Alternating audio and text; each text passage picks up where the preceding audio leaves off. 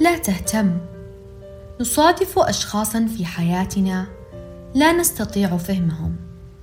اشخاصا يحملون في أعماقهم ودواخلهم أشياء مبهمة حتى على أنفسهم. تصاب بالحيرة والذهول كلما تحدثت إليهم. يملكون علامات تميزهم عن البقية. علامات تعتلي وجوههم وتسكن قلوبهم. تلك الابتسامات الخافتة والمتصنعة وذلك الماء السابح في أعينهم وفيضانات الدموع وغيمة الأحزان التي في سمائهم.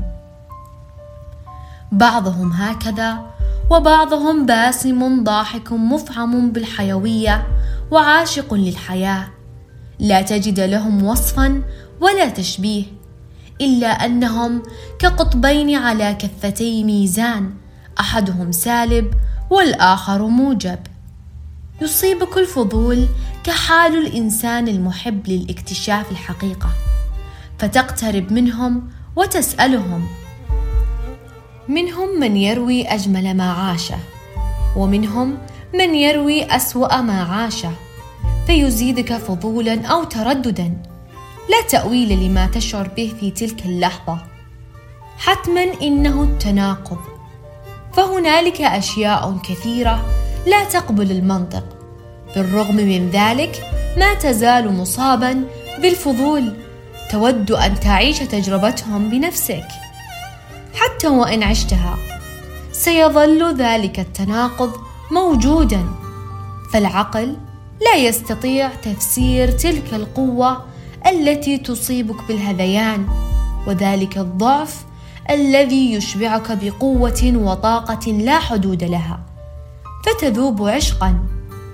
إنه الحب الشيء الذي يتحدى كل شيء الأقوال والأفعال وحتى الحواس. أشياء مبهمة إلى حد الجنون عندما تطيل التفكير فيها. تجد نفسك سابحا في بحر تداعب أمواجه الرياح وتعلو سماءه غيوما مسودة مشبعة بالمطر. كلما سبحت للخلاص غرقت أكثر.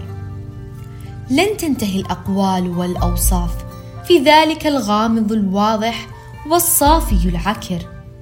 قد تبلغ الحواس فيه ذروتها فيعلو بك إلى قمة أو يدنو بك نحو الهاوية. لذلك عشه كما هو ولا تغير به شيئا فهو عنيد ذا جبروت لا يقبل أن تمس قواعده ومبادئه.